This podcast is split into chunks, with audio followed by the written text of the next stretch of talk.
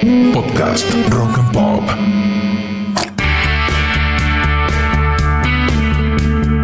...1985... Es el año en que la empresa Microsoft lanza al mercado Windows 1.0... ...la primera versión de Windows de la historia.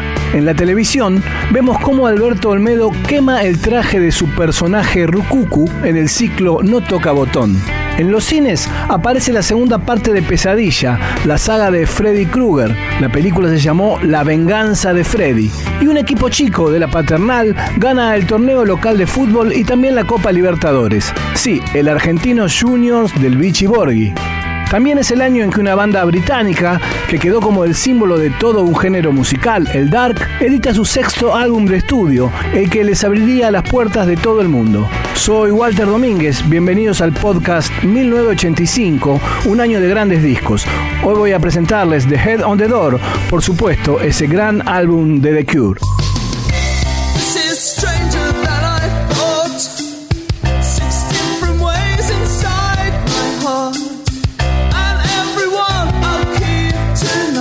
The Head on the Door se editó el 13 de agosto de 1985 y fue considerado uno de los mejores discos de ese año en Gran Bretaña, peleando cabeza a cabeza con Meet Smarter de The Smiths. Es uno de los grandes álbumes de The Cure y una bisagra dentro del sonido del grupo que mantiene su impronta oscura o dark, pero consigue claramente un mayor éxito comercial. De hecho, supuso la apertura del mercado norteamericano para ellos. También es el primer disco del que se extrajeron dos singles y que se convirtieron en éxitos comerciales, In Between Days y Close to Me. El disco de 10 canciones abre precisamente con In Between Days, que fue el primer corte de difusión. Según las distintas versiones de los diferentes discos en los que se ha incluido a lo largo de los años, el título aparece escrito de tres maneras diferentes: In Between Days, o In-Between Days, o In Between, todo junto Days como siempre, quiere decir algo así como entre días o algo que sucede mientras tanto.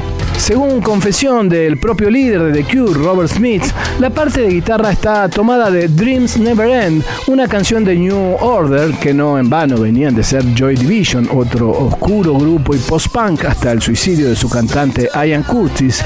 Claro que bravucón, Smith aseguró que prefirió hacer eso de copiarles una parte antes que demandarlos, ya que descubrió que New Order tenía un tema, Sunrise, muy parecido a A Forest, una canción que el propio Smith había compuesto. In Between Days, de corte pop, sonido alegre, trata en su letra temas más oscuros como el envejecimiento, la pérdida y el miedo. Ayer me sentí tan viejo, sentí como si fuera a morirme. Ayer me sentí tan viejo, eso me hizo querer llorar. Anda, anda, solo andate. Anda, anda, que tu elección ya está hecha. Un dato argentino, la portuaria incluyó una versión de este tema en su disco Río de 2005.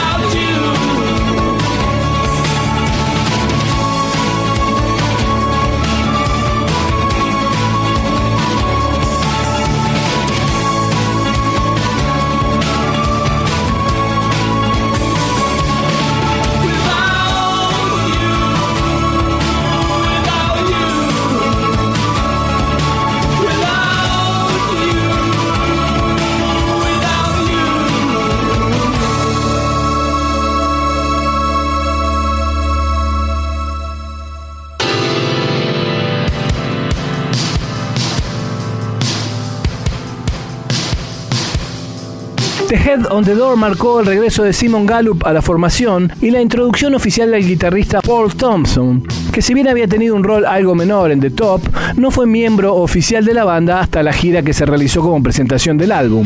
También es el primer álbum de The Cure con el baterista Boris Williams, quien había trabajado previamente con Thompson Twins. Una pesadilla sobre ti en la piscina, una muerte me despierta a las 3 menos cuarto de la madrugada. Estoy tirado en el piso desde anoche con un extraño tirado al lado mío. No puedo ver más allá de este sueño.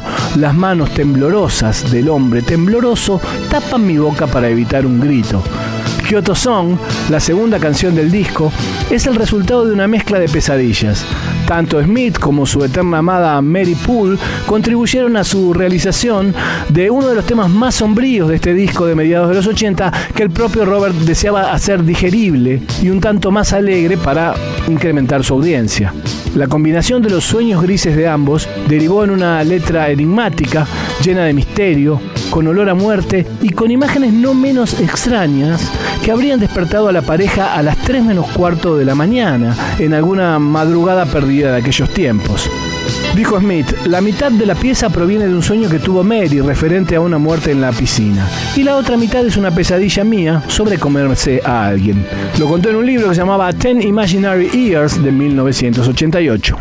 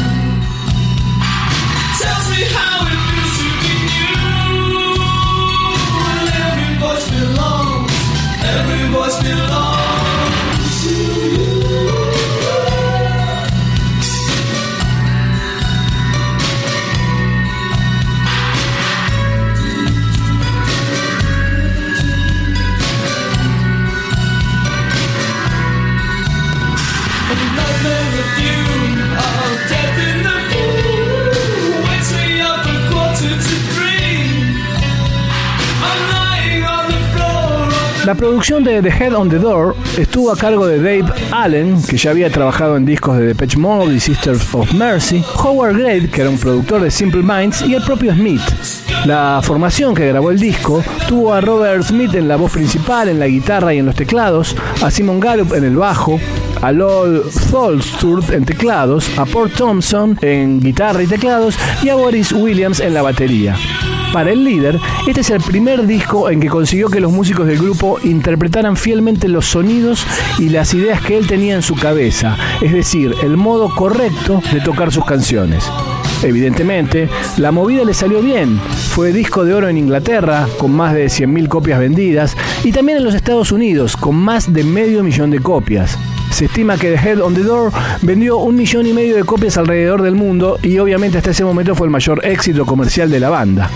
La tercera canción es The Blood o La Sangre, en donde sobresalen las guitarras españolas y ciertos toques andaluz. De hecho, en el video, en riguroso blanco y negro a lo Buñuel, hay una pareja bailando flamenco, o al menos lo que es el flamenco para los ojos británicos. La canción de corte espiritual hace varias referencias a la sangre de Cristo.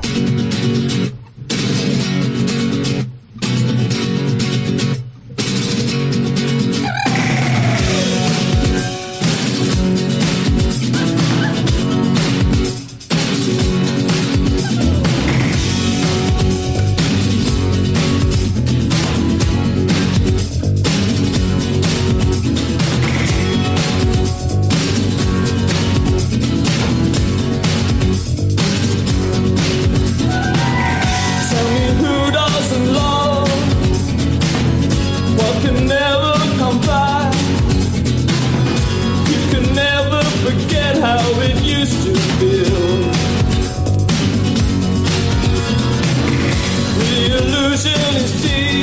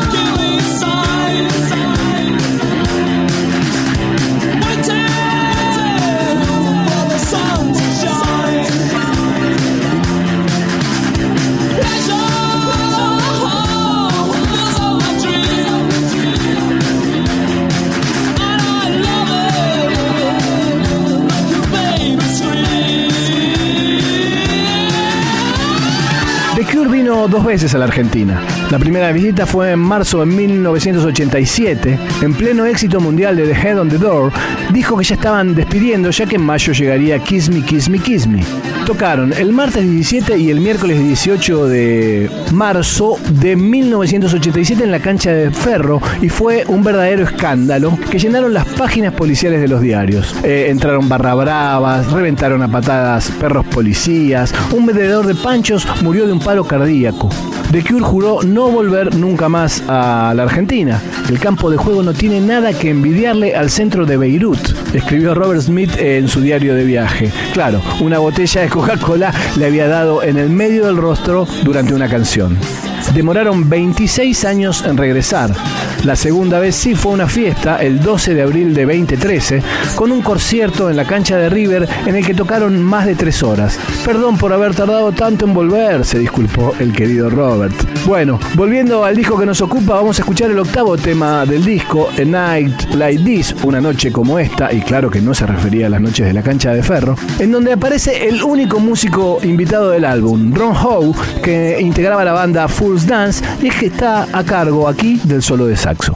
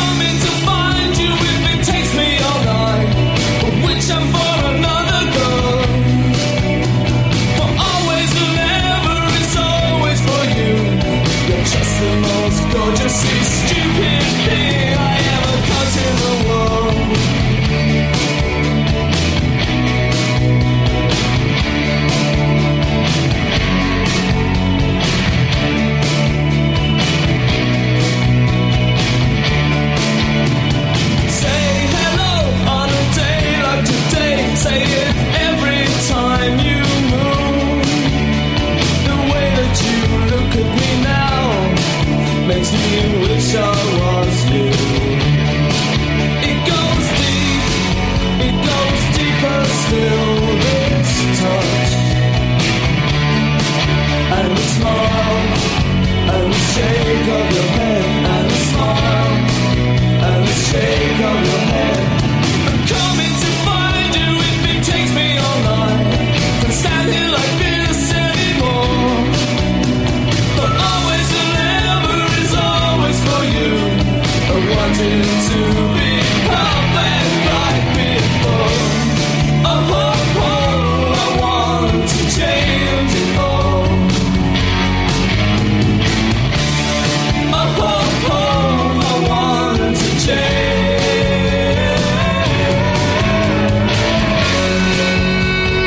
Las canciones de The Head on the Door fueron compuestas por Robert Smith, excepto New Day, que la compuso junto a Tolstoy. El título del álbum hace referencia a una de las pesadillas que Smith recuerda de su niñez y está extraído de uno de los versos de la exitosa canción Close to Me, en la que todos los miembros de The Cure aparecen tocando dentro de un ropero y que refuerzan magníficamente la sensación de opresión y encierro a la que hace referencia la letra. Les leo un poquito. He esperado horas esto, me estoy volviendo loco. Desearía haberme quedado dormido, nunca pensé que este día terminaría, nunca pensé que esta noche estaría tan cerca de mí. Intento ver en la oscuridad, intento hacerlo funcionar, para sentir el miedo antes de que llegues. Imagino que las formas se acercan demasiado. Me arranco los ojos, contengo la respiración y espero hasta que tiemblo, por si tu fe podría sacar esto a salvo, si solo estuviera seguro que mi cabeza en la puerta era un sueño. Un dato extra para fanáticos, el álbum se reeditó el 14 de agosto de 2006 tras una remasterización como parte de las series deluxe de la discográfica Universal. La versión del disco deluxe incluyó una remasterización del EP original en el primer CD y una colección de demos y canciones en vivo en el segundo.